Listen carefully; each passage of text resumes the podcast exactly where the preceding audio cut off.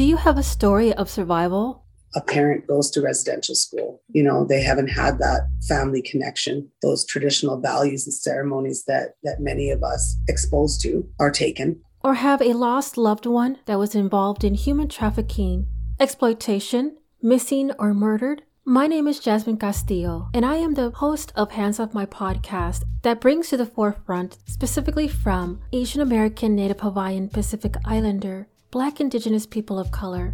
Anderson County 911, what's the location of your emergency?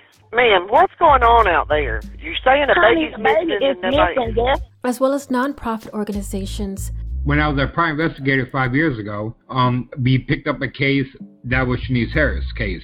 That help and advocate families of lost loved ones with their closure. From sometime from his shift at work to that next day, he was either robbed or apprehended at some point with someone coming into the restaurant. And opening a cold case. So that to me was his his way out. And it negatively impacted Armani's investigation.